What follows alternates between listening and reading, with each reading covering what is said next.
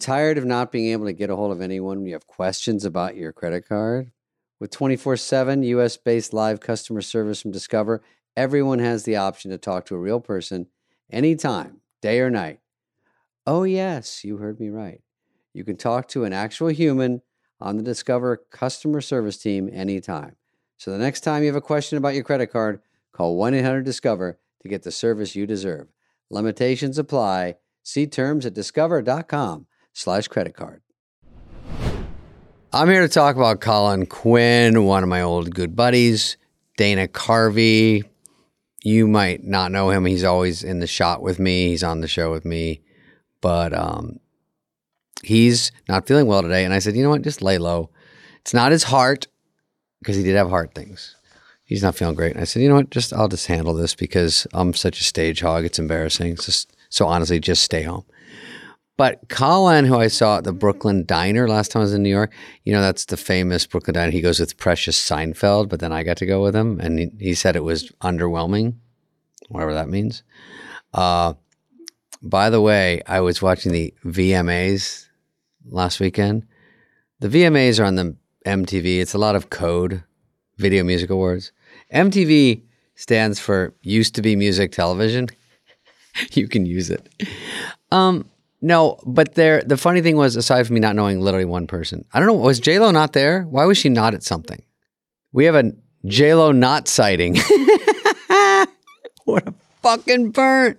No, I like J Lo. Um, but the funny thing was on the carpet, Addison Rae's mom, Addison Rae, who I did when I hosted Jimmy Kimmel, she was on with me, and Addison Rae's mom is this really pretty, nice woman we sat next to her at the fights. Anyway, she's there with Yung Gravy, who again, I don't know. That's my fault because I have shit to do. Um, but he's a singer, rapper, whatever. But he's a big, good-looking guy. But then we realized they called each other to go on a date because he likes cougars. And then I thought this reminds me of you know Machine Gun Scarecrow, Machine Gun Kelly, and Megan Fox. Good-looking milf, rapper with blonde hair likes to do press. They're doing press. Anyway, just a thought. Sorry, Colin. Um, but that and uh, but back to Colin. Great friend of mine, legit. Always see him when I'm in New York, and uh, you'll hear from one little piece of tidbit trivia. Came up with the title "Grown Ups." Wow. Boom. Take that, Meghan Markle, and your dumb podcast. Oh, there I said it. Fighting words, online fight, jack up ratings. Okay, um, that's it. Dana's not here. He would say the same thing. We both love Colin. He was there when I was there. He did update for a while. I think right after Norm. Uh, he'll tell you about that. And then listen to mostly what I say when I try to talk over him. Here he is, Colin Quinn.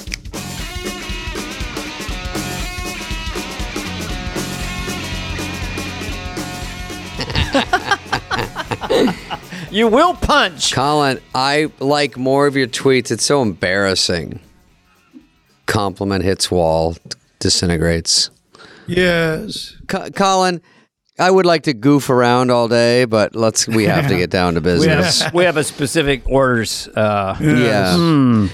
No. I just want to start by saying, even though we're not on camera, you think David was bothering Heather going, should I wear a collared shirt with a sweater? She goes, no, not with that V-neck. It's wrong. Okay. I'll just- she said everything works on you. I go, good. She's reading a cue card I gave her. if you took a bat to David's hair, it would be solid. No, my It's- hair's it's uh, it's it's, good so today. wispy. It's still from the uh well, I won't say when this aired, but I was in, I was at a certain worldwide award show recently, oh. Really? So you were. looking for trouble. Colin, one last question. Yeah. All right, I'll just start. I'll start it. I'll start it off since you guys. Have, so the first time I uh, went to SNL, I wrote these sketches and I brought them in. Sandler got me in to meet with Jim Downey, and I showed him my. And he showed me the sketch. He, I wrote these sketches, and one of them was the sketch. What it was basically, I'm still very proud of it, even though it got rejected by every host. And it was one of those sketches I kept showing up with, you know. And it was just like people were like, "Stop!" It was this.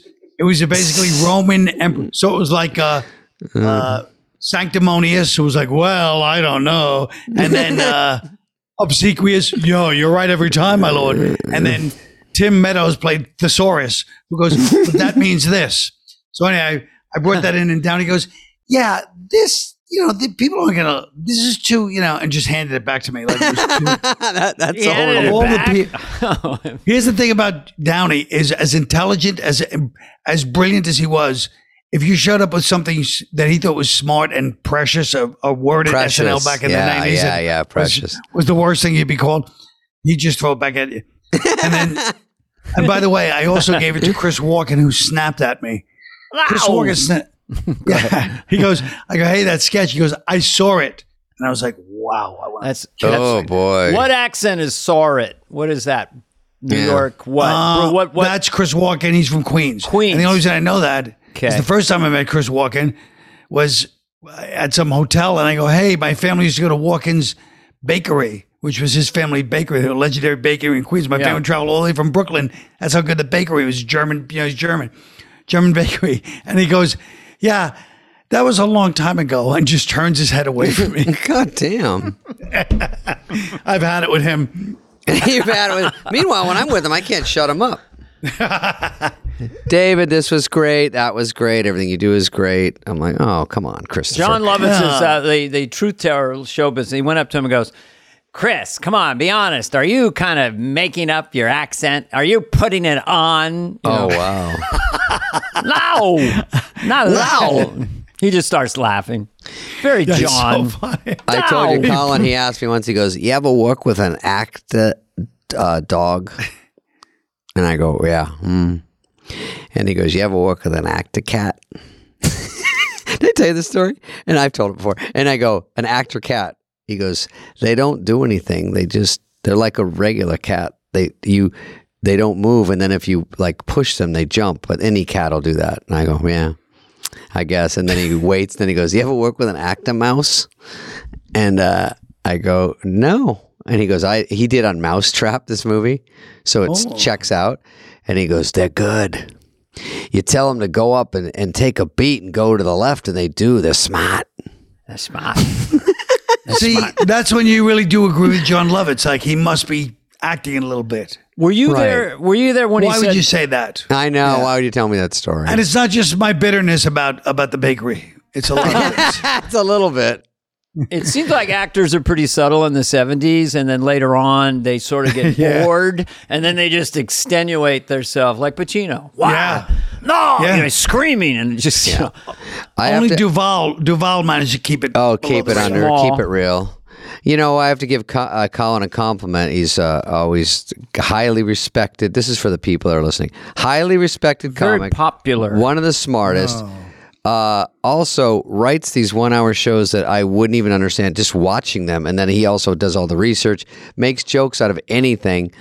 I can't. If you gave me a subject, my act is about like a thousand different things. But if you had said, "Oh, write an hour about one thing," I'd be like, "Give me five hundred years."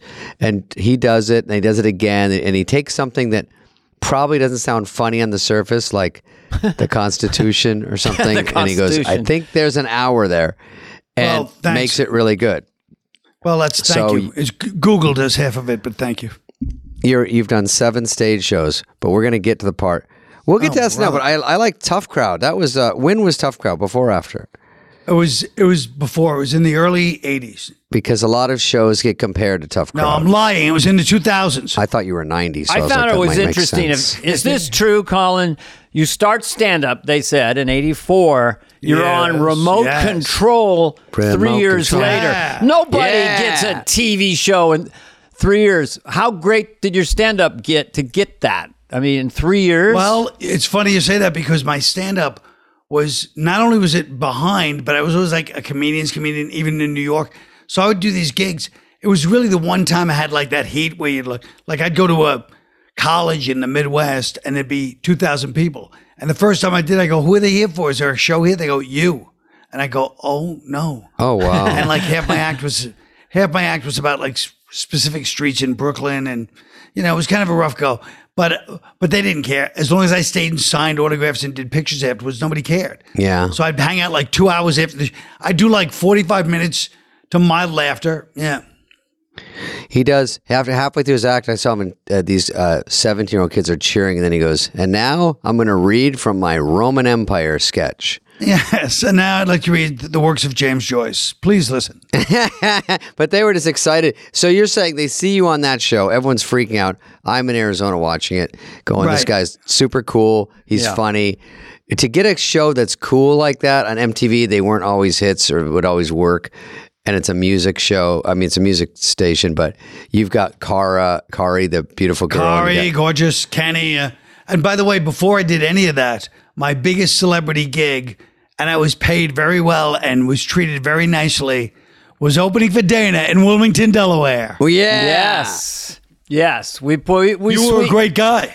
Uh, I, I Was suppose he? So I wasn't Yes, mean. he was totally nice, paid better than anybody had ever paid, and was just a cool guy, nice guy before and after. Jeez, that's nice. David was one of my dandy openers. He was Yeah. Oh yeah. in Uh, but- Arizona. Mm. Uh, no, uh, New England. New Oh. England tour, the summer mm. sheds, where it was like 100 degrees and humidity. It was, it was. Those are tough. You ever play those outdoor sheds in August? Brutal. Dana, did we share a car? I think I drove us around. I think you had a rental car, yeah. yeah. And that was fun. That was fun for me because Colin he makes fun of me, but it was true. He goes, do 20 minutes. I'd walk up there with shorts and flip flops and drink a Heineken and go, what else is going on? Then I go, he'd, he'd drape over the stool whatever." and he's kind of whispering, What's up? I go out and I'm dancing. Hey, isn't that special? Gotta do it. Gotta. Pew. David goes, This is going worse than the Challenger. oh, yeah. I go, Dana, um, my closer is about the Challenger exploding last week. So just, you're going to go up right after that. And he's like, oh, I don't know. Maybe.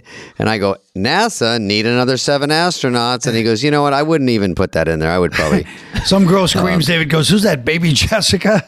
I remember well. Wilmington though with you because you were a great comic. I remember about Thanks. 15 minutes Back in, I just said to the sound guy, "Is there any way we can kind of?" It, can you- have you given him the light? That was my first move. And like, oh, he hasn't mean- gone on yet. could we get him all? I mean, Light. I was like, because the waves of laughter were vibrating. I was like, could we just? Is there any way we can get him off politely? Oh, how long did you do? I really love that. Yeah, like 20. 20. Shit. It's fun I love it. when the audience Uh, knows you guys, you. so, Yeah. so after remote control, is it three years between that and SNL? And what do you do during those three years? It's, well, it was, fu- it was more like five years. And I'm just doing stand up and really, I mean, it was going pretty badly. You know, there's something about being back in coach after you were in first class. very, it's very humbling and very good. It's very good for you. But, um, but then what happened was I was, I wasn't, I was drifting around doing stand up and had a couple of, uh, things going on, but nothing really. And then Fred Wolf Yeah. goes, Hey, Lorne's coming out to see people. I wanted to see you. I really think you should be on the show. It's ridiculous. And you know, Fred, when Fred says puts his mind to something, it's happening. Yeah. And so we had this big audition in LA. And I'll never forget, it was during the sal- the the the long desert nights when stand up was finished. So they had to bring in audiences for free. So this is a improv. Oh, boy. They had to bring in Wow. all these kids from like from a summer camp, 15 year old kids. So it's like 200 kids from a summer camp in the middle of their camp. So it's like a summer. It's I a think summer. I remember these crowds. yeah. wow. And I bombed so badly, so badly, and I was so fat that uh, Erin Erin told me afterwards. She goes, "I told Lorne." He goes, "I thought this guy was didn't look like this." She goes, "I think his face is in there somewhere." I don't Erin remember Maroney? you ever being that That's heavy. so funny. Erin Maroney said that. She was. "I think his face is in this somewhere." That's such a great thing to say. David, Lorne really likes you. She used to go, David, Lorne really likes you. I'm like, why am I not in the show? I don't know, but I think he really likes you. And Erin was very like a positive, fun force running around that yeah. place. And then she was great. And then and then uh Lorne hired me as a writer because Fritz goes, No, you hear the writing? Do you hear the jokes though, Lorne? And then when I got there, Lauren's go, Yes, you kept a couple of people's careers alive for a few more weeks with that performance, basically saying how badly I bombed.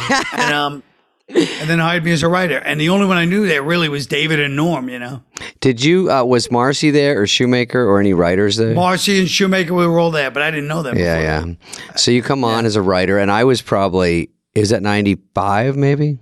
Yeah. '95 was you and Hugh Fink. It was your last year oh there, right, my last You thing. think, yeah. and that's when you started Hollywood Minute. Yeah, I think I done Hollywood Minute a few times, and then I was I had my own five minutes. Right, that's what I mean. Lorne right. said, if you stay a year, I think Farley and Sandler left. That's so it was right. too much of a shake up to have everybody go at once. Yeah. So, So, you and Norm stayed.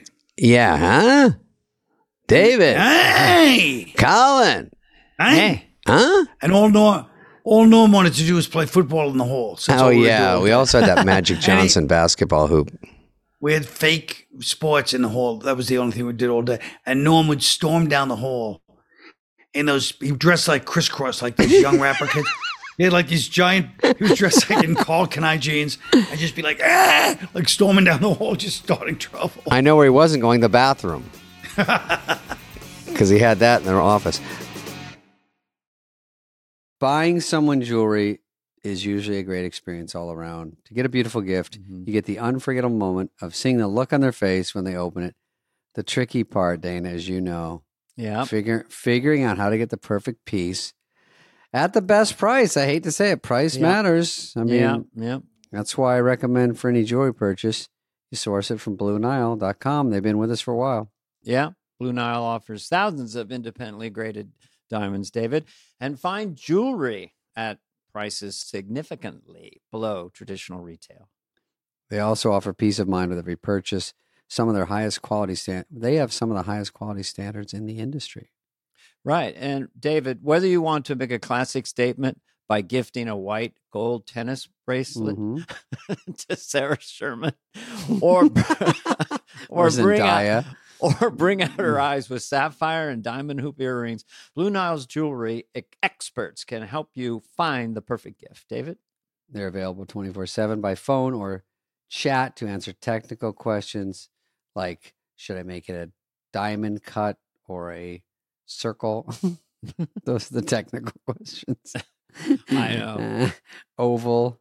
They fit your budget. They'll make sure what you want, they can fit in your budget.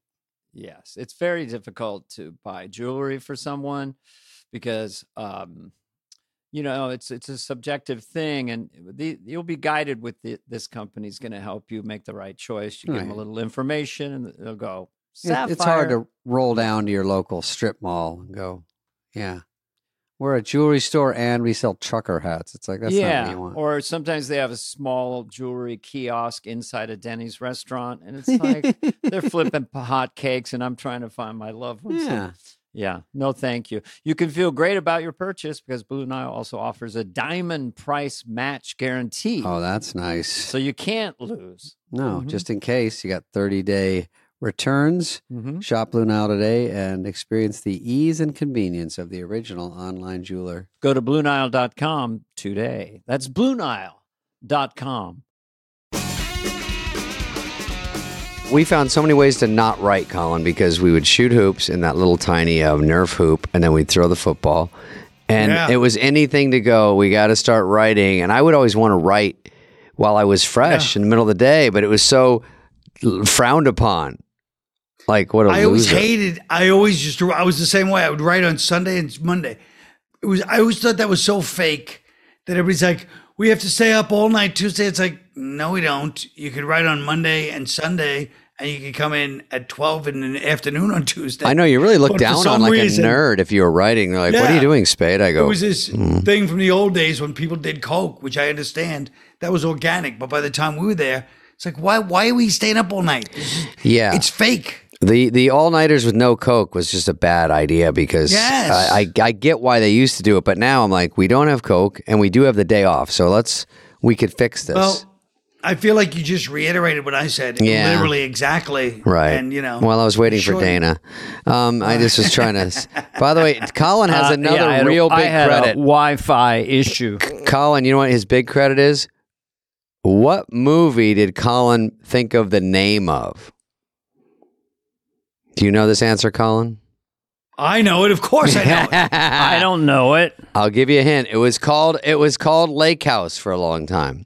Oh, uh, it would be uh, Black Sheep or Tommy Boy. No, No. Okay. it was Grown Ups. Godfather. Grown up. Godfather. You thought it, it was Grown Ups. We couldn't think of a why name. would you? Ch- why would you change the subject in the middle of SNL? I know we're going back to it. I just had to make sure I said that ridiculous. because you told me that I have to say that at some point. Okay, did? so um, you're on SNL and you're a writer, and uh, you're a really good writer, so it's different. Um, being, uh, I think you were very comfortable in that position, right? Oh, I was too comfortable. Yeah. I was. uh I remember the first time. My first sketch was a Chevy Chase was the first host, and my first sketch was Oh, wow. up first, and it was called the Blame Game, and it was a racial game show with a white guy and a black guy, Tim and Chevy, and it was called the Blame Game, where everybody just blames each other for what's going on, Right. You know, and then we get to re- we get to rehearsal, and Lorne goes, "Where's the buzzing sounds for the?" Because there's no buzzing sounds for the Buzzers. buzzers. So I go, I didn't think like that was the important part of the sketch.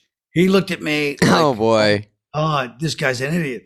So they got buzzers, but then the buzzer during the game, Chevy just starts pressing the buzzer. Oh, to fuck it up. Well, I don't know if he meant it to. it's hard to tell. It's almost like a kid with a buzz. yeah. Oh, and it kept screwing up, and it turned I into don't that. think he. Yeah, I don't think he was trying to sabotage it. Right. think It turned into the buzzer sketch, and it lost all its smartness. Yeah, yeah. That's awesome. Uh, who knows? I know. God. Who knows? But but it was good to get it. You know, like early on, I didn't realize how important it is to get sketches on. You know what I mean? I was so cocky. Like my sketches wouldn't get on, I was like, "What's that problem?" You know, like everybody at SNL. You go in there, everybody's like, "My stuff should be." You know, everybody's got a little bit of an attitude. I, I feel, I feel that everybody who makes it out of there alive has a little bit of an attitude. Sure. I'm so damaged. Uh, it's Yeah. it's a combo of things.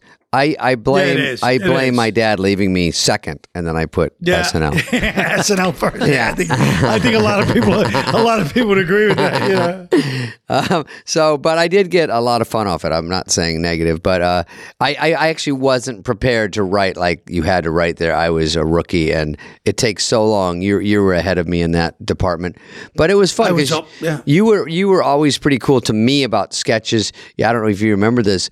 You would after read through come up and give me a compliment if you liked it, and Yeah. those are not always easy to come by in a in a semi competitive situation. And so I always appreciate it because you're such a smart writer. And then I thought maybe you were just doing that to do it to make me feel better, you know? To make me feel like, yeah, that was good. You were just saying it. And then one time you came up to me after read through and you go, hey, that thing. And I'm ready for my compliment. And you go, yeah, you can't do that. And I go, oh, I, I think he said we're going to do it. And you go, yeah, but you can't. you can't. Why it was hacky? Yeah, it was hacky. You go, it's it comedically, you just can't, you can't do it. And I go, oh, and then I was like, oh, you are thinking it through every week, and you are giving me actual compliments. And now is a time where your honesty is uh, appreciated. Unwanted. Yeah, unwanted, appreciated. And but I, I got scared because I go, oh no. By the way, disappointing you is horrible. You were just telling me, oh yeah, because all of us kind of look up to Colin and go, oh, I hope Colin thinks it's funny. And then when you didn't, you weren't mean about it. You were just like, basically save yourself and save your reputation and you don't need Yeah. this. And I'm like, uh, I didn't understand. I go, but it'll get on. You're like, yeah, I'm not getting to you. Yeah, I mean that's the whole thing about my my arrogance. When people ignore my advice, I go, "What?" My All right. arrogance. like I never think to myself, like, "Hey, you know what? They have to do what they have to do." I'm always like, "I just told you what to do." All right, It's awesome. that's the kind of delusional grandiosity that I'm capable of. Where do you where do you fall in like because I'd heard this from other people about you being especially generous in a sincere way. If someone's but you know Smigel told me about his cartoon, and you you would come up to him and really tell critique it and tell him how much you loved it. And if you know it, so what where do you put yourself on the competitive spectrum of comedians like Sharp Elbows and that kind of thing? Or do you feel like you have a different Irish attitude or something? Because you seem so, so centered in a way to me, Yeah. as, a, as a person. Well, I mean, I want to do well. I mean, I want to be successful, but I mean, but uh, yeah, I don't feel. I never felt. I feel like comedians are really the only ones that really understand each other. So it's like I always love comedians because I feel like somehow there's something in a comedian's frequency that we like even when they're not even if you take the hackiest comedian in the world, if you're sitting somewhere with them, it's like a different conversation than with anybody else. Not Yeah. not that we're better or worse. It's just they're on my wavelength, and I just Yeah, feel like you're right. They're, all we have. You know. I couldn't agree more. If you're in New York at a, at a party or something and there's no comedian Yes. there and you're talking to businessmen and CEOs and then a comedian comes in, instantly both kind of even actors Yeah. or right anybody there's something in them that's different than comedians comedians have this this like uh dead part of us that is really funny Oh. and makes us who we are where we're just like oh like you don't you don't have to have that enthusiastic or you know that earnest thing that a lot of people even actors have where they're like it's just another layer where you're like oh god that's brutal but it's like how we feel i i can't even articulate it but it's like every you know it when you see it you know It's the elephant in the room. They usually identify it, and then you have a co-conspirator, whether it's about someone's Yeah. dress or the guy Yeah. who's soiled his tuxedo, whatever it is, and they just go right at it. Yeah, interesting. I went to a uh, when you go to any party in Los Angeles where there's celebrity types, you always sort of find a comedian, and then another one finds you, and then you're all in a corner, and then sometimes Yeah. other people like to come over thinking that'll be the fun group. yeah And then they also like, what do you guys think about blank? You know, what's Right. going Yeah. on right now? And then you get to you get to blab around. But yeah, it is always fun because you feel some sort of comfort Or Yeah. other yeah, people. the classic Yeah. somebody who comes up to you and goes, I, I don't know if you, you know, a civilian, quote unquote, I don't know if you could use this, but I always thought this oh, was funny. you know, one of those guys. And you're like, oh, no, You're like, this, oh no yeah i don't know if you could use this it's like i know we can't we know we can't. I'm, I you don't have to tell start. us we'll tell you right Yeah. now but there it you is go. They true. should do a show about my job. You should hear about my job because Yeah. there, there might be something there. yeah So what? yeah i feel Uh, like okay, we're s- So you did Joe Blow. Remember Joe Blow on Update? yeah So you were a Blow, construction I love- worker. I love the name. That was my happiest things was that Joe Blow and then uh and the lion. Those are my favorite things. Lenny things. the I saw. Lion. yeah. I saw that. Yeah. When I did those two things, those and I, I at that moment, I think it was the first Lenny or Lo- Joe Blow where I was like, I just lived my dream. Now I can die because being on SNL live, so it's ne- it could never be taken away. at that time, especially. But Yeah, still, true. to this day, Yeah. live that still means so much. And then to do those things that I re- were really important to me, I was like, that was it. I could have died right then. I and you should've. got to write it and you and that, there's something died. about writing it and you go you do a tv show you do a movie and a year later it comes out and you go oh they cut out that part Yeah. oh it didn't get picked up it never got uh, aired Or the So news changed. Yeah. Yeah, That doesn't go, mean anything it- anymore. it's right there it's how you wrote it how you want it out there you actually present it and then you walk off and your phone can ring and go i just saw it and i'm in milwaukee and you go oh Yeah. it's out okay so what i thought of is out And stupid Norm, right before I go on the air, this Hey. is Norm to the to the core. I'm in a lion costume the first time ever. you know, I'm nervous because you know, it's SNL and just you know I wrote this thing Totally. Getting it on, you look and dumb then you know nobody really remember. You know, some people maybe remember me from MTV, but it's been a few years. You know, and then I'm sitting there in a lion costume, and then Norm goes to the crowd. Is that Colin Quinn? He's dressed in a lion suit. Yeah, I can see that. but he's, you know, he's not a lion, right? He's not a lion. He, he's just sort of in a lion Yes, suit. yes. You know what I mean? Uh, Bas- don't, don't be frightened. He's not actually a lion. No one like Yeah. no one like Norm. No. I mean, how do you? I, I you followed Norm, and Norm Yeah. was one of your favorite comedians. And Yeah. how was that? Was that for you? It was very ugly. And when I look back now, I feel like I sabotaged what I was doing too because I was so afraid of being like, you know, hey, like, no, I'm screwed up. I'm going to be the good guy. And so I kind of went out of my way to be villainous. I feel like I just sabotaged my time at that spot because SNL for me is such a demarcation between the great times I had there, which was mm-hmm. before that, and then the dream gig was just weekend update. Why I was miserable. Lorne was miserable. It was just not. It was a. It was a bad thing. It was So- a bad time. What to speak to that? Was it because the hangover of Norm being fired? Is that what gave it's it? because its taint? Norm getting fired, and then suddenly I found myself in a position where, oh, so I'm going to be like the goody two shoes. I had never done that in my life. Oh. so I Oh, just, right. Yeah. I felt like I went out of my way to sabotage every episode that I could until I formed, until that became my thing.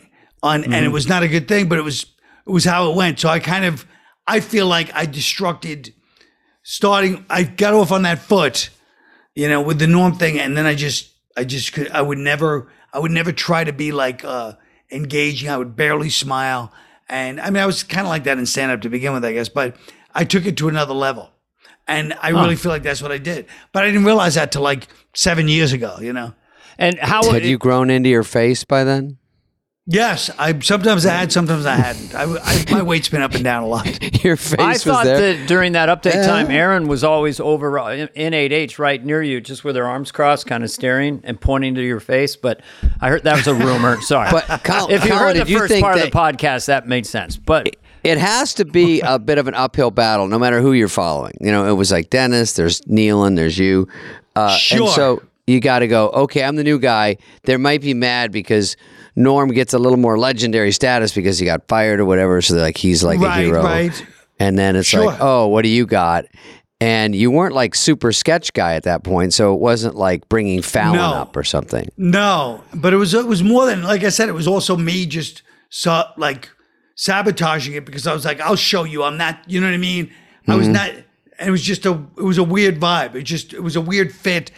And when I look back, I know why now. But at the time, I didn't. I was just like, I don't know what's going on. what specifically would you say to your younger self then about that moment? You know, just have I would more say fun if you're more gonna do it- or- yeah. Yes, be try to charm them a little bit. Don't just be like Oh, on like. yeah. You know what I mean? Mm-hmm. Yeah. Yeah. But I mean, I would say that to myself in comedy in general.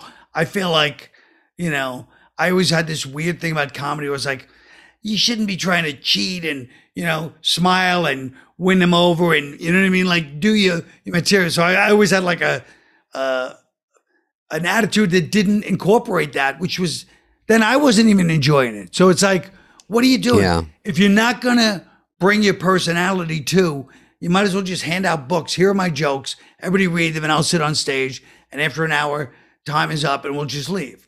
But It I is just, true. It's like it is show business, and you have It to. They go like Sandler came. He Yeah. knew what he was doing right away. Yes. Well, no, not right away. I knew Sandler Well, the first time he started. Yeah. It took him about a year and a half. And the first year and a half, he was up there like a young raw, you know. And then Yeah. he came back. He went on the road for a year and a half. And he came back, and you're like, oh, he was. He had all his charisma was there suddenly. But Yeah. yeah. Confidence But I mean, and charisma. Yeah. Same thing. But also because I mean, you don't want to overdo it because how many people do you know that were just? I worked with a lot of '80s really hacky people that were just all fake, and it used to resent. We all resented it when they'd go up there and they'd start laughing, and the crowd would start laughing, and they'd be just. It was all this sound and fury signifying nothing. So it was like you're like, wait a minute, that's not stand up. This is, and so then you overcorrect the other way and just go, I'm not gonna move. I'm not gonna. I'll just and so there's, you know what I mean. This show is sponsored by BetterHelp. What did I want to get off my chest recently? Well, it's probably something you got to get off your chest because we all carry around different stressors, big and small. We just keep things bottled up, and then it starts to affect us negatively, David. Negatively. Yeah, it was something about when I was merging and the people weren't waving back to me. It bothered me. But you know, that th- Mhm. that's a small stress, but it can be bottled up and Yep. get bigger. Therapy Mhm. is a safe space to get things off your chest uh, and how to Yeah. figure out. You know, you got to work through whatever's weighing you down. Mm-hmm. Uh, yes, and I I was in therapy. I'm there here and there now, but for five years, and you know it does challenge your thoughts because I'm gonna. This is kind of I don't know if this is profound, but you are your thoughts in some ways. Mhm. So if you're thinking redundant negative things or sad things or whatever, a therapist can kind of get you out of that kind of negative pattern. So Mhm. Be the best Mhm. version of yourself. Um, you know, and sometimes it can be small things, it can be major trauma. I think either way, it's Mhm. good to talk to someone. If you're thinking of starting therapy, give BetterHelp a try. It's entirely online, designed to be convenient, flexible, and suited to your schedule. Just fill out a brief questionnaire, get matched with a licensed therapist. Switch therapist if uh, you're not into it. Yeah. Anytime, Yeah. no additional charge. Get it off your chest with BetterHelp. Visit betterhelp.com slash FOTW today and get 10% off your first month. That's BetterHelp, H-E-L-P dot com slash F-O-T-W. David, whether you have a few weeks old puppy or a senior who's seen multiple decades, any dog person like me knows the most valuable thing in the world is spending time with your pet. Yep. The farmer's dog makes it easy to keep them healthy, which can give you more quality years with your lovely dog. Yeah, well, I've heard Farmer's Dog makes and delivers fresh, healthy dog food. And, you know, that's what everyone's looking for. It's recommended by vets, nutritionally balanced. Uh, it's made from human grade ingredients, safe, clean kitchens. All that stuff matters. Yeah. I mean, you love your dog. Why why get the lousy food for your dog? Farmer's dog is the best. Traditional dry and wet dog food options are extremely processed. Sometimes dogs, much lower quality. Yeah. you, you put it in their bowl and they go, What is this kibble? And they knock it away. What is this canned goo? Oh yeah, I've had our dog. Yeah, look at the bowl Yeah. and then kind of crank its neck up and look at me, and it was like, really? They go, Really? Why don't you go first? You want a bite of this? Slop? and it makes that sound. Here you go, dog. Like, Mhm. So Farmer's Dog isn't just higher No. quality food. They also send the food pre-portioned specifically for your dog based on their unique nutritional needs. It makes it easy to help your dog reach and stay at their ideal weight, David, and which is one of the biggest indicators of a full healthy life. A fresh diet has been found to have all sorts of benefits, David, from healthier coat and mm-hmm. skin, better breath if you want to kiss your dog, and even easier digestion and smaller and better poops. Let's look at a clip. It doesn't matter if your dog's young or old, it's always the right time to invest in their health for more happy years with your dog. Get 50% off your first box at farmersdog.com slash fly. Let the farmer's dog know we sent you. Use your code or click podcast after you sign up for your first box. Can I just interject for a second that I think you found the title of maybe your next book? What sound inferior? Sound inferior, signifying- signifying nothing. That is an incredible phrase. If you just, just think of that. Or Well, it's Shakespeare. It's Shakespeare. oh, it's Shakespeare. Oh, oh Bill Yeah. Shakespeare. Okay. I love it. Oh, I'm not By really way, what was- well read. So What was what was funnier than Phil Hartman going? Uh, then oh no, then Chris Farley going. Looks like we got ourselves a Bill Shakespeare over here. David, when David, David goes, I really was thinking of becoming a writer. And he goes, hey, look at this guy. and then, and then Phil, we- and he goes, well, actually, we try to encourage his writing. yeah, Phil goes, actually, Chris, Matt. uh, Chris Farley's face. Chris Farley's face was so depressed over that. and then he flicks his glasses up and down. Hey, I can't see too good. yeah, he was always Is that like Bill that. Shakespeare? over I don't know how to write anything. Every night he'd say And that. Phil Hartman totally denies him. He goes, actually, we try to encourage him. and his face was so depressed and mad. I like when he turns on. He goes, "You know, Dad, I wish you'd shut your big yap." I like at the beginning of that sketch, they'd think of different reasons to make him gacked out. So they go, "We hired a motivational speaker. He's been down in the basement eating coffee beans for three hours. Like, why? to just to explain why he's going to bust out of the door and fall through the wall. I know. but that was the problem. Speaking of the show, here's what the problem, in my opinion, there's two big problems with SNL. One is structural things, which obviously it's the most genius structure of all time, right? It's still the most genius structure. A live show where every Sarah Silverman once described that. I go, what do you think of the show last night? She goes, it's like it always is. It's a casino. Even if the first that sketch you watched didn't work, you're like, you know what? The next one's coming up. And I was like, yeah. Yeah. And but the two things that I thought were big mistakes was one when they would they would have the the right rewrite session where suddenly everyone's throwing in these funny lines that ruin the like the whatever the mi- magic that sketch had that that writer wrote. So you'd have all these Oh. lines, blah blah blah blah blah blah blah, and then it just killed the sketch because even it's though getting gang banged by too many people that are a different yes, styles. all have good jokes. They, those Yeah. jokes are better than what was originally in the sketch, but they ruined the, the alchemy or whatever. Right? Ooh, yeah. And then the other thing was, which I'm sure you guys much more than me must have dealt with the frustration, especially Dana, which is dress rehearsal. Some of the best things. Who care? The dress crowd's not laughing. That doesn't mean it's not the greatest sketch. And it's a different animal. So cutting things based on an audience response between dress and air, I felt like that was crazy. Because how many great sketches you see you go, no, you can't cut that. It's gonna work. But just Yeah. because that dress audience didn't work. That Danny, you must have like five characters that you had that you were like, no, no, no, just let it go to air, you know? Uh, yeah, and then eventually, you know, I, I had so much status there and had a, a lot of great collaborators that I would try to not peak at dress. I wanted the air show, my brain, and we all had that. And at Update Two, to beat the system. you want your live show to be the, the voice in your head going, This is the best I've done it this week. And that took me a while to learn. I you know, I peaked at read through a few times, just trying to get it on the show. God, Yes, crazy. yes. And never got back there. Yeah. Um, but yeah. No, I get that. Yeah. I can see that. You know, when De Niro, the, one of the big things was on was D- Joe Pesci was on with uh, and Brewer used to do Pesci, so Yeah. so they asked me to fill in whoever's As going to De do De Niro. Niro yeah. as De Niro. So De Niro shows up, and at dress rehearsal, it was the most magic thing because we didn't really hadn't seen them yet. We heard they were coming, and it was this and the air was good, but dress rehearsal was just what we. Terrible Yeah. De. Niro was even De Niro had a different energy to him, you know. Well, then you're discovering it still a little bit because you're so beaten down after the read through with Thursday, Friday, and then Saturday walkthroughs. By the time you get to an audience, you really think the thing sucks. So that's the first time you're getting laughs since read through, since Wednesday. And so it's hard to get back to that on the air show. That discovery of like, wow, I'm killing. This is great, you know?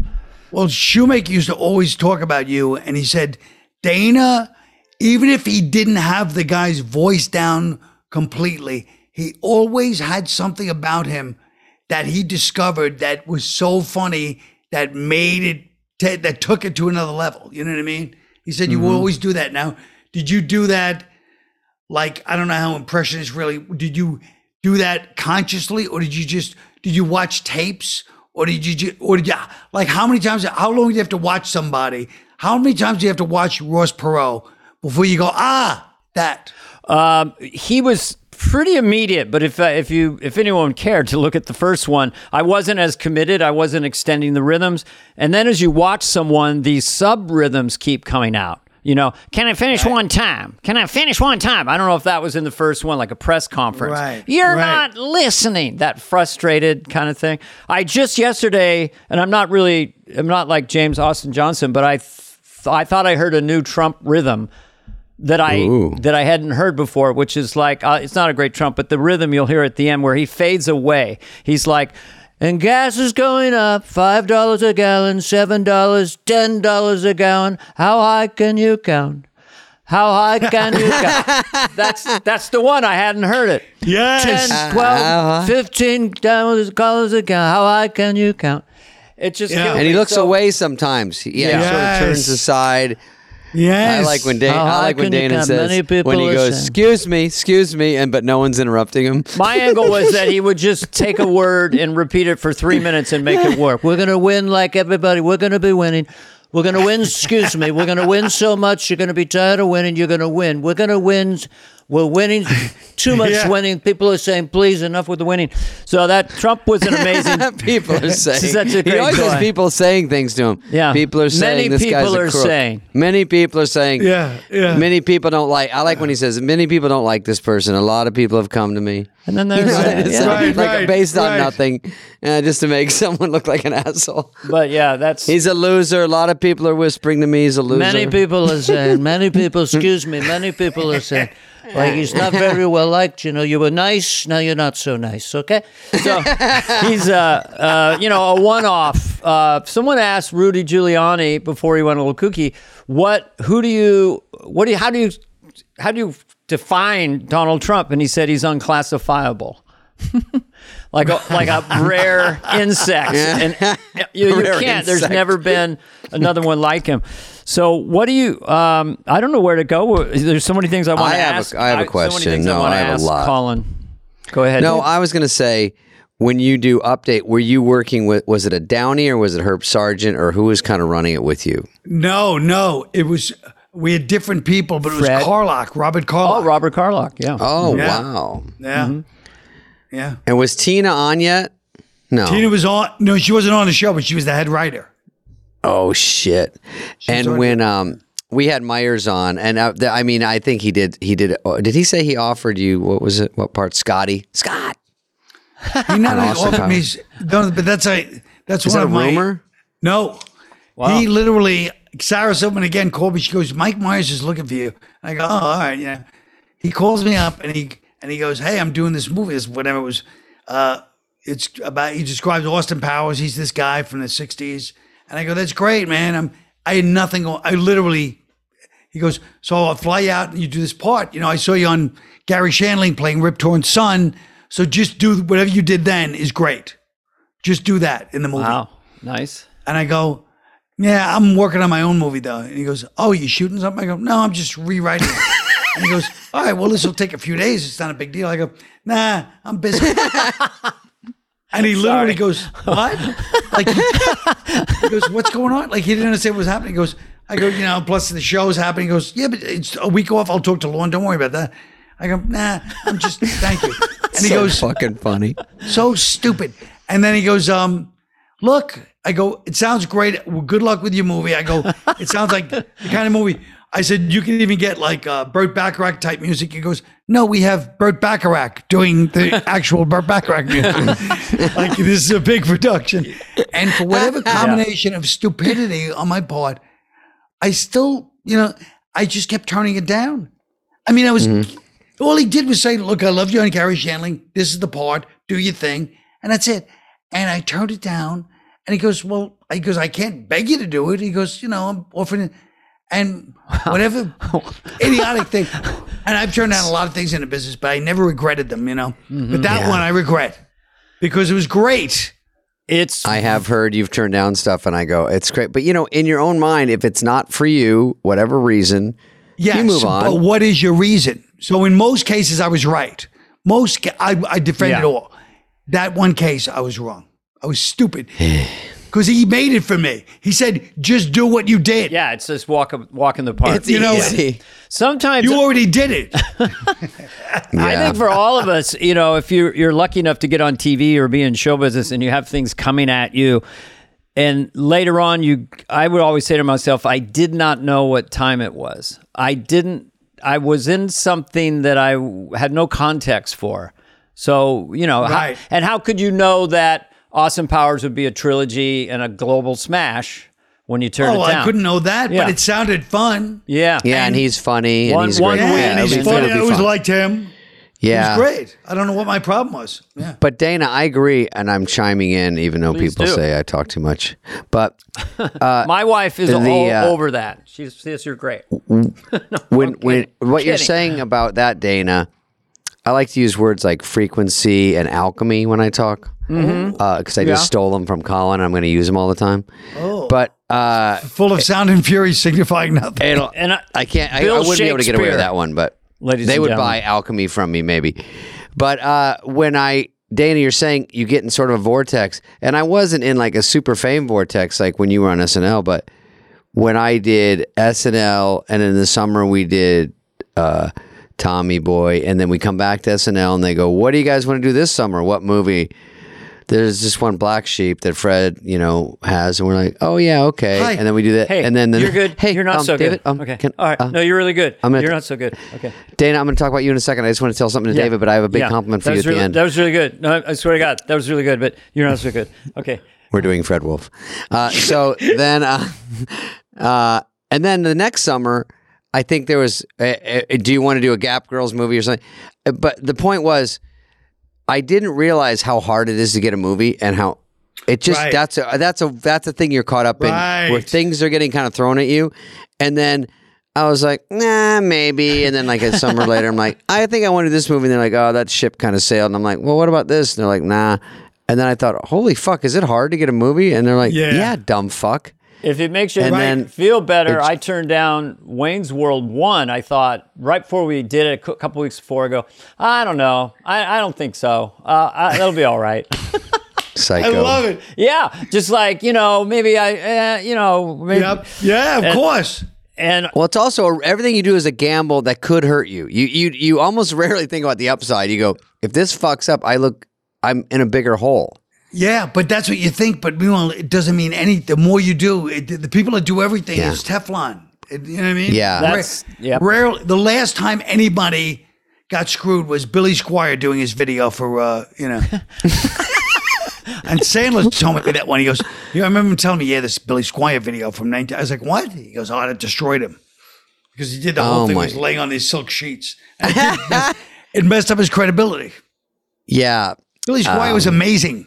Yeah, he's fucking He unreal. did some I- video that was like a on some silk sheets doing like a pretty boy video, and it, he didn't lose me for good. I took a little I'm pass sorry, for a but little could bit. you guys but I'm back in. familiarize myself? I'm representing this other part of the audience. Billy Squier. What was his song? Lonely is the night. Oh, okay. Got it. and he had That one's great- stroke it, oh, Stroke stroke, Me. it, Stroke oh. me. Oh. Mm-hmm. Stroke me. Yeah. I was trying to clean it up. I was trying to PG it for the audience. Oh, okay. And that was, I think, Stroke and- Sandler used that in uh, Billy Madison. Uh, thought Yes, I think he did. I have a thing that every time Adam's name is mentioned, I just do it to myself. Thought about Thoo. Every time Sandler's mentioned on the podcast, I just do that. I've already done it twice. Yeah, show business. The only guy who would seem to have show business wired first, the people who are like, I always see Jerry Seinfeld and Jay Leno happened to be the most successful metrically in many ways. They both were so pragmatic about it, and, and Leno was always, "Oh, you, you never stop." His whole thing was, "Don't stop, Right. guys, stop, Right. don't ever stop," and it was Yeah. very, very logical advice. you, you know, Colin, Go ahead. what you were saying about people that do a lot of stuff. I sometimes do a lot of stuff, but also it's because out of some of it's fear and some of it's uh, if I'm getting a script for a movie, we did this one, Father of the Year. I don't even have to say individual movies, but they're never handing me the number one movie out there that's the funniest one written because there's a hierarchy of who's getting that. So Sure. if I get a script and they're willing to do it, I'm either co-writing it or I'm trying to help punch up or they're saying this one's a little bit of a mess. There's a reason it's not made right now, but there's something there. Right. And if you want to put into the work, put the work in and try to help it or do whatever, or you think you can bring something to it. And those are more opportunities where you go, I can't sit back and say I'm going to get the best of the best of everything, or you won't do anything. So I, I think what you're saying has made me think, yeah, you keep, you try stuff to go, I, if I get to take a swing, that might help me because I can get in there and do my best. So oh, anything, yeah. a talk show, anything, just get in front of people where someone goes, oh, because it's constantly on an audition. So if you hit one that wasn't supposed to be a hit, people go, oh, okay, maybe we'll give them another one. You know, that kind of thing. You just got to stay But- out there. But what you also said, even talk show, movie, whatever, when they let you write on it, I feel like all of us comedians are like, oh, let me get a, ch- let me get a swing at this uh, script too. Yeah. like that's how I feel. Every everything I've ever read, I'm always like, that's good. I could have made it better. I remember reading a Col- Colin Dana had uh, Colin had a few scripts, and I'd say, "Oh, can I read that one?" And uh, th- the compliment is really, I don't know why they're not making them, other than it was almost too smart. It was very funny and very smart, and I think Smart. w- in our world, you know, sometimes you don't want to be the smartest one in the room. What room are you in? It's that thing of like, you know, it's going over people's heads and you, it's like a really big audience out there. Just do what you want. You mean the Beatles were smart and dumb? Do you know what I'm saying? They had No. a good beat, and then you have strawberry fields. it's that whole thing of like, um, so Colin, you stopped. Oh shit. no, no. oh, I stopped anyway, it was Oh, like do Colin Lauren- writes so all day. smart. TruGreen is the easiest and most affordable way to get a beautiful lawn. Now, you're out there, you have acres and acres, hundreds of acres. All you have to do is water and mow, and they'll do the rest. Weed control, which you hate, fertilization, Mhm. aer- aeration, huh? Can't stand it. among others. They'll do all that. So you can do literally anything else. Dana's out there like Yellowstone. You have better things to do in your free time. I know you do. You don't want to focus on lawn care. TruGreen is too good to be true, Mhm. is what I'm saying. But it is true, right, David? Because Yeah. you're going to have more time to do Yeah, things that you want to focus on. all the hard work, and it gets Yeah. you to a great lawn. That's what you want. You take care of everything else you got to do in your life. You're very busy. Let TruGreen take care of this one Mhm. thing. Get it off your plate. You know what? I do have some space. I want to put some grass down. Some, I, I might. This, I'll, I'll, ta- I'll call you later, TruGreen. Talk to True Green. Where can listeners Mhm. purchase or learn more? You go to trugreen.com. You do you. Let TruGreen do your lawn care. Visit trugreen.com to get the best lawn at the best price with the best people, guaranteed. You can trust TruGreen to give you the best lawn because they are the official lawn care treatment provider of the PGA Tour. Whoa. They offer a satisfaction guaranteed and they have a verified best price promise, which guarantees you the lowest price with no compromise on quality. That is such a cool thing. Good job, TruGreen. You're nailing it. Hey, Fidelity. Can I get a second opinion on stocks in the Fidelity app? With Fidelity, it's easy to get an outside opinion from independent experts in a single score. And then? When you're ready, trade U.S. stocks and ETFs with no commissions. That's right. I am always right. Investing involves risk, including risk of loss. Online U.S. equity trades and ETFs and a retail Fidelity account. Sell order assessment fee not included. Some account types and securities excluded. Details at fidelity.com slash commissions. Fidelity Brokerage Services LLC member NYSE SIPC. If you see Dana, if you see any of his uh, one man show, I've we saw seen- one. I, yes, I watch. I watch We them all the time. I've seen all of them. I believe Oh, thanks. they're just they're they're really fun to watch. What I was just going to ask you, I don't know if you were David. It's like the research part of it because you're how how steeped are you in the history of when you uh, the research part before you make the comedy part? How Well, it's so I mean, easy or do because, you just have it. like I said, Yeah. yeah, because of Google. It's not like the old days, but the only one that was a lot of research. The one was a lot of research was the Constitution one because Yeah. I had to read these books to understand what everybody's thinking about it at that time. So I read these horribly boring books because in the old days they wrote books. You had nothing to watch on TV, so you had to read the books so they could write it Good as point. intricately as they wanted. Yeah. So I'm reading these books, going, "Oh my god, this language is you know from another." It's just a, it's another animal. And uh, but that's it. But mostly now with Google, I any facts I want, I just Google them. But you know how it is. Then you're on a you suddenly you're on like a, a you're just lost in a rabbit hole, and then I'm like, why was I here originally again? yeah, I it's hours and hours. Yeah. Oh, When it's we- the worst. well, on the premiere night of Grown Ups, I think number one, uh, we were we came, we were all in New York uh, doing press, and we all came to see your show. Right? Was that which which show was that? That was that was long story short. Long story short, That's how long. That's how long ago that was. That was 12 years ago. You guys were there. gross. Uh, anyway, we walk out of there in a daze, going, "Why are we all in comedy?" It's all like so thought out and put together, and I'm like, Yeah. even the Constitution one. I'm like, do you think you had to read the Constitution? Because I would never. And then you have to Oh read a whole god! thing about it. It's only four pages. I couldn't do it. Yeah, it's really really it's four quick. pages of Constitution. yeah. How- too how much. do you But yeah, I had to write all these books. What, how, Three what's too a long. one man show for you versus stand up for you personally as a performer? Same. I mean, the same thing. I, I, I, I feel like it's the same exact thing. To me, it is because I Except work all you the don't get the material out light. at clubs. but, I, but I work it out. I work it out at the clubs. So I mean, it's the same thing. You know, if it's not getting laughs there, I'm not going to put it in the show. You know. Because back in the day, if a comedian was was too dry or whatever, people might say, "Oh, it's a one man show," you know, because it's not That's- going for the oath of the comic that will get six laughs a minute or something. By the way, wh- I know. No, I But try to yours get are laughs very funny. yours are extremely funny. But That's my- different. By the Yeah. way, what's better than Fred Armisen's one man show guy? Did you ever see that? Yes, yeah. Fred Armisen. Oh, Yeah. it's a best. yeah, and his know that. comedian. And he did his comedian guy on Update. Do you remember that? The guy, the act, yeah, and then the accent guy who goes around the room with the accents. Where you Oh, from? well, that's amazing. Long But he Beach. did the A long- sta- yeah, yeah. But remember, we did the stand-up guy. He's like, got an army jacket. He's like, look, Oh yeah, the yeah. New York Times. Okay, my father. Okay, and he just Yeah. keeps. Yeah.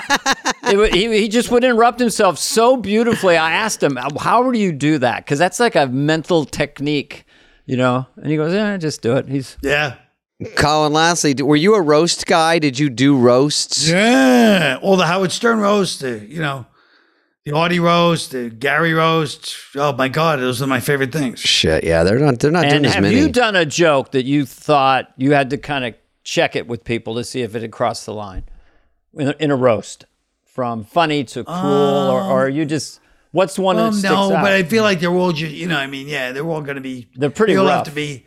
They all have to be godless to a certain extent, but Yeah. nothing now. Comedians like the young comedians do these roasts put on YouTube. They're Yeah. so much more brutal Oh, than yeah. Yeah. anybody. We thought we were like, I thought I was like, whoa, that's hardcore. These they don't give a damn. It's really funny to watch. So whatever we did was like light compared to what goes on now at roasts. You know, I It's think what happened is like Amy Schumer sort of got known from roast and maybe Whitney. Right. And there's people that blew up. So they go, here's my one chance. If you're so, the worst is if you're getting roasted and they go, oh, we're going to have a couple of your friends in quotes and then eight new comics. And you go, so there's no fun between you two. It's just an assassination. Yeah, no, it's, and they, they get famous from it. But what I hate is once again my little critiques of everything is that they there's writers at roast. I hate that. I hmm. hate it. Like when we did roast, you wrote your own jokes. That was the whole pride. Like these are all from me. And yeah, mm-hmm. once in a while somebody would go to their friend, hey, I'm making fun. You know, I'm sure people took jokes from other people, but it was you. And now it's writers, and the jokes are good. But like you said, they're brutal. Nobody cares. It's not you up there saying it. You wrote it. You tell us, and the other person is desperate for jokes. So you got these celebrities making some obscure, you know, jokes about somebody's, you know, first wife dying or whatever. Yeah. They don't know what they say. You know what I mean? It's right, right. They're up there going, "Hey, which one's being roasted? Chevy? Okay. Hey, you fucking asshole!" And you're like, "What?" Right, right. Uh, my friends can say that to me, but I don't know who you Yes, are. And, yeah, and that's why people you- get mad. If no one's getting beat up at a roast, I don't know how this thing happened with Will Smith. I mean, roasts are brutal. All right, well, I guess we should let Colin go. Colin, by the way, um, you, ha- I, I moved, so if you want to stay here next time, uh, uh, it, it got a spot It's for you. if you huge. want. Oh, His- you moved? yeah, Yeah. he's got a mansion. No, Beautiful. What's your new What's your new address? Ah, almost made you say it on the air. It was so close. they would have been with a battering ram in 10 minutes. Well, I uh, I will I will keep liking all your stuff on Twitter, even though I, I get mad at myself. I keep liking too many in a row, and I go, "This is No, I embarrassing." appreciate it. Uh, go I do your thing, it. and I can't wait to see you when you come stay here. I'll, and I'll uh, see you in heaven. Christ's sakes, Colin Quinn, nobody like him, okay? He's got a Guys, thank you so much. But I I heard your new opening and I don't like it. You go Okay. live from the podcast.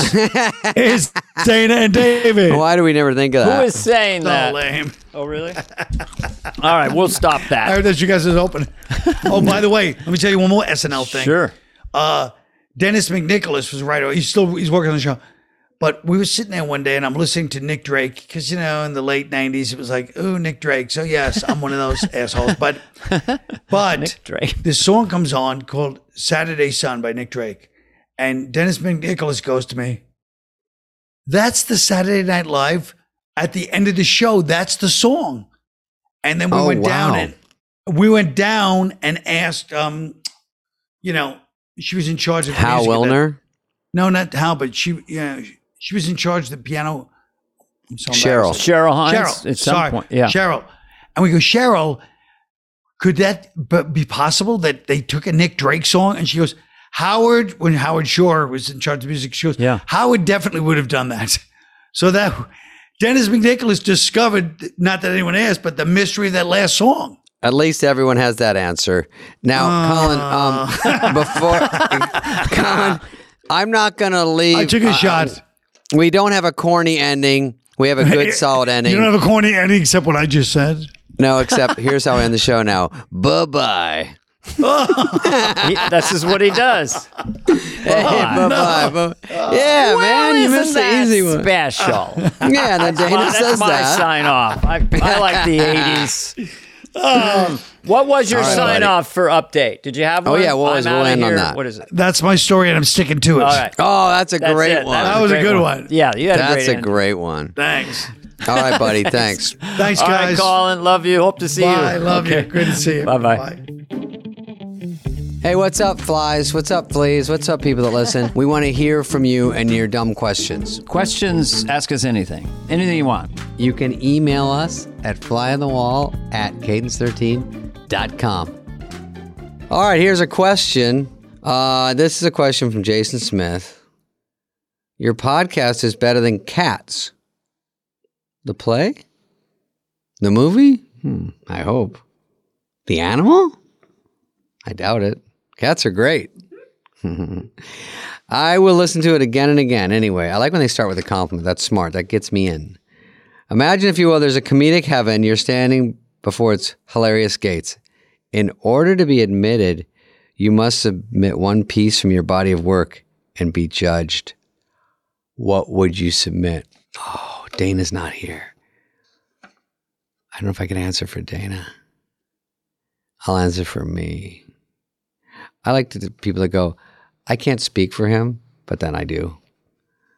I don't mind speaking for people. What would I pick? A lot of people would say, Dave, pick Tommy Boy. But Tommy Boy is mostly Farley. It's not really me. I mean, it's mostly, it's a hit because of Farley. Uh, I liked Just Shoot Me and Rules of Engagement, the sitcoms I did, but those are other people too. That's based on other people doing great, you know, and they make me funnier. So that's kind of a cheat. Emperor's New Groove is. Mm, I mean, I like it. I'm in it a lot. Voice. I'm handing in voice work to get it. Oh my God. Desperate. But, you know, Kuzco and Yzma, that's, they're so funny though. Fuck. And so the total of that makes that movie funny. And the animation is so great. Animation helps every joke. Fuck. Um, maybe my stand up specials. I love them and it's just me.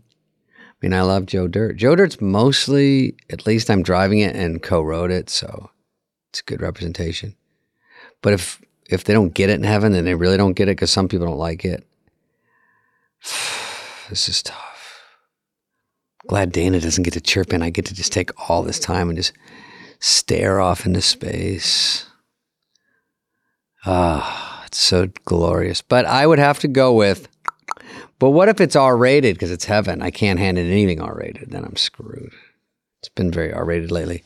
Someone even commented, it was a little blue during your Mike Myers interview. I go, I don't give a care. Okay. Um,